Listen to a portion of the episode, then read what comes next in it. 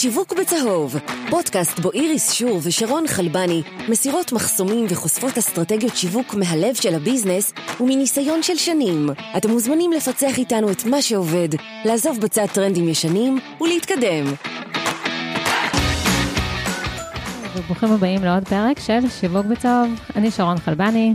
ואני איריס שור. ואנחנו ניתן לכם היום טכניקות פשוטות שיעזרו לכם להבין מה עובד טוב למתחרים שלכם. כי הרי ניתוח מתחרים זה אחד התהליכים שכל סטארט-אפ צריך לעשות בשביל להבין אה, איזה הזדמנויות חדשות קיימות בשוק שאף אחד עדיין לא הלך עליהם, או מה עובד לאחרים. אז אה, איריס, עם מה אנחנו מתחילות? אמ, ככה, אחד הדברים שאני אוהבת לעשות כשאני ניגשת למוצר חדש או לאיזה בעיה חדשה, אמ, זה קצת reverse engineering של להבין מה... איזה מסרים עובדים טוב לחברות אחרות. Mm-hmm. וההנחה שלי היא שבעצם אם משהו עובד טוב, יעשו יותר ממנו, ואם משהו לא עובד טוב, יעשו פחות ממנו.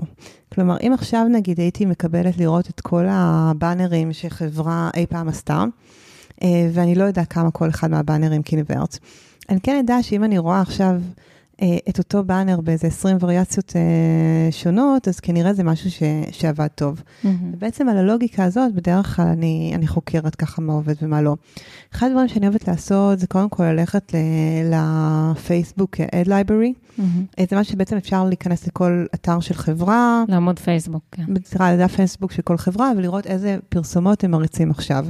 ואז אפשר לראות בדרך כלל שיהיה כמה פרסומות, שאו שרואים אותן כל הזמן, אם אתם בודקים את זה כל שבוע, או כמה פרסומות שהן מאוד דומות. כלומר, שזה כנראה משהו שעבד להם מאוד טוב, זה הם עשו כל מיני ורסיות. Mm-hmm. ביוטיוב נגיד, זה גם אותו דבר, וגם אפשר לראות את הכמות צפיות. כלומר, מה שדחפו אותו הכי הרבה ועובד הכי טוב, יהיה עם הכי הרבה צפיות. אה, יש גם כלים כמו אדביט או מאוט, שמאפשרים לראות את כל הבאנרים של, של חברות מסוימות, ואז גם אפשר להבין מה, מה חוזר על עצמו יותר ואיזה סוגי מסרים עובדים טוב. Mm-hmm. Um, עוד משהו שאני אוהבת לעשות, זה קצת יותר עבודה, um, אבל זה להבין בעצם מה הגלגולים של אתר של uh, חברות מתחרות או חברות דומות עברו בשנים האחרונות. Uh, כלומר, הרבה פעמים זה מספר את הסיפור של uh, איזה דברים הם בדקו ולא עבדו, מה עבד יותר טוב, איך הם הגיעו למסג'ינג שיש עכשיו. אה, לא בטוח שזה רלוונטי לכם, יכול להיות שזה קהלים שונים, אבל אפשר להשתמש ב-Wayback Machine או ב-Web Archive, שבהם אפשר בעצם לראות, אוקיי, איך נראה האתר של חברה מתחרה לפני שלוש שנים, לפני שנתיים וחצי, לפני שנתיים, ולראות איזה אלמנטים נשארים, איזה לא, באיזה סוגי מסג'ינג הם השתמשו. כן. אה, הדבר השני אה, זה... לחפש את השם של היזם או של החברה או של דמויות מובילות בגוגל או בפודקאסטים ולקרוא מאמרים שהם כתבו ולהקשיב למידע שהם משתפים. אמ, אני יכולה להגיד שכפודקאסטרית, כמי שגם ניהלה פודקאסט באופן אישי, אה, היה לי חשוב להוציא מהמרואיינים שלי מידע חדש ולא משהו שחוזרים עליו שוב ושוב. אז אם יש פודקאסט שהוא טוב ושיש לו הרבה, הרבה מאזינים, כנראה שהוא מצליח להוציא מהמרואיינים שלהם מהמרואיינים שלו מידע טוב. אז הם משתפים באסטרטגיות שעבדו או שלא עבדו, הם משתפים בתוכניות שלהם אה, לשנת אה, 2020, 2021, עד לדברים הקטנים, כולל האם הם אה, מתכננים להגדיל את הצוות שלהם, להגדיל תקציבי פרסום, אה, האם מתכננים אה, להשקיע עוד תקציבי פרסום בערוצים מסוימים, אה, אז אפשר להוציא מזה מידע ממש טוב. עוד דבר זה שהרבה פעמים אה, עובדים בכירים שעזבו חברה מסוימת, יש להם המון ידע על אותה חברה, ואז הם כותבים מאמרים. והם מרגישים הרבה יותר משוחררים לכתוב את המאמרים האלה כאנשי מקצוע טובים, כי הם כבר לא עובדים בחברה. כן. אז uh, גם תחפשו את השמות של אנשים שדווקא כבר לא עובדים בחברות מסוימות, ותלמדו מזה הרבה. Um, דבר נוסף, כאן אני יכולה לתת uh, ממש דוגמה מהימים האחרונים, זה להתקשר כלקוח פוטנציאלי ולבקש uh, דמו. אני uh, התחלתי לעבוד באוריבי לפני uh, שבוע וחצי, שבועיים, נכון להקלטה של הפרק הזה, uh, ואחד מתחומי האחריות שלי זה התוכנית Affiliate Partners Expert. אחרת. אז מה שעשיתי, סרקתי את כל החברות המתחרות, נרשמתי לכל התוכניות אקספרט אה, אה, של חברות מתחרות, בניתי לעצמי סיפור די אמין, כי הם לא נותנים לכל אחד אה, דמו בכזאת פשטות, וקיימתי איתם שיחה. אז עשיתי שיחות למשל עם חברות כמו מיקס אה, פאנל, ובמהלך השיחה, מעבר לזה שקיבלתי פרטים גם על התוכנית עצמה, גם קיבלתי פרטים כלליים על החברה, ורק הייתי צריכה לשאול. למשל, שאלתי אותם איך הם מתמודדים עם ה-COVID-19 עכשיו, והאם ההכנסות של החברה נפגעו, ואם הרבה לקוחות עזבו אותה, והוא נתן לי פרטים חופשי. אז הרעיון זה זה פשוט uh, להתקשר uh, לחברה, לבקש דמו, לבנות סיפור אמין מאחוריכם, שיוכלו, כי הם מחפשים גם בלינקדאין, אתם תראו שהם, ש, שלפני שקובעים לכם דמו, מישהו נכנס בלינקדאין ויסתכל עליכם על החברה האחרונה שבה עבדתם, אז כמובן שהכל צריך להיות אמין, uh, ולשאול את השאלות, ועונים. כן, אני אגיד זאת אומרת, כמובן לעשות את זה במינון הגיוני. זאת אומרת, לא לעשות לאחרים מה שלא הייתם רוצים שיעשו לכם יותר מדי. זהו, הנקודה הרביעית שרציתי לדבר עליה זה הניתוח של הערוצים. אני חושבת שזה חלק מאוד מאוד קריטי, כי בדרך כלל ערוצים מסוימים שעובדים טוב, עכשיו זה לא חייב להיות דווקא מתחרים, זה יכול להיות גם חברות פשוט שמכוונות לקהל דומה. זאת אומרת, אם חברה שמכוונת לקהל דומה עובד לה מאוד טוב, אינסטגרם, כנראה שגם לכם יעבוד טוב. אם לא עובד להם קונטנט, כנראה שגם לכם לא יעבוד. לא ב-100% כמובן, אבל זה כן מחקר מאוד חשוב. אמ, אני הייתי מתחילה קודם כל בסימילר ווב. להתחיל להבין מה הערוצים המרכזיים שמשתמשים בהם, איפה הם מפרסמים, אמ, איפה מגיע הטראפיק שלהם, מתחילה לחקור יותר מה הם עושים שם. Mm-hmm. מי שלא מכיר, יש כלי שנקרא With, שזה בעצם איזשהו תוסף לדפדפן, שאתם יכולים להיכנס לאתר של חברה אחרת. אה, ולראות איזה כלים מותקנים להם, אז אתם יכולים לראות איפה הם מפרסמים למשל, באיזה כלים הם משתמשים. זה לא מאה אחוז מדויק, זה יכול להיות גם שיש משהו שהם התקינו והם בקושי משתמשים בו, אבל זה נותן איזשהו overview של אה, להבין יותר טוב מה הם עושים. נכון, כלים נוספים שחשוב לציין, אז uh, אי אפשר להגיד מחקר מתחרים בלי להגיד את הכלים האלה, אז SEM רש ו-AHRF, uh, שבעצם אפשר להבין מ...